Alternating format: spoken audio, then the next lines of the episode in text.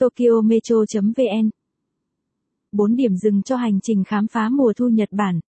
Vào thu, du khách có thể đến làng Obara để ngắm anh đào trái mùa hay trải nghiệm cáp treo hai tầng duy nhất ở Nhật Bản tại núi Shinhotaka, nơi sinh của Doraemon.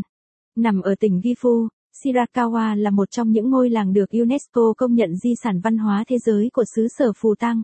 Nơi đây nổi bật bởi kiến trúc nhà ở gas ho và lối sống truyền thống của người dân.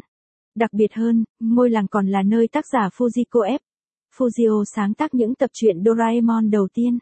Kiến trúc mái nhà dốc đứng của ngôi làng còn xuất hiện trong vài tập truyện, nên mọi người còn gọi nơi đây là ngôi làng Doraemon. Làng có 114 ngôi nhà cổ mang kiến trúc gas ho. Phần mái tranh dày 50cm được thiết kế như đôi tay đang chắp lại để chống chọi bão tuyết.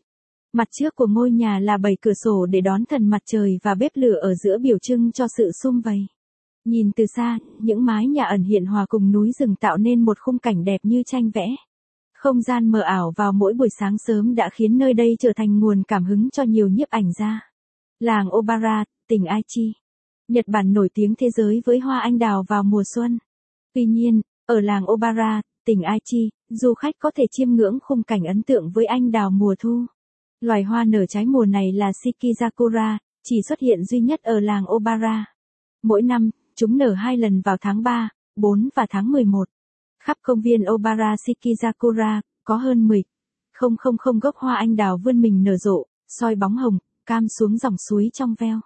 Đến đây vào tháng 11, du khách còn có dịp tham dự lễ hội Obara Shikizakura.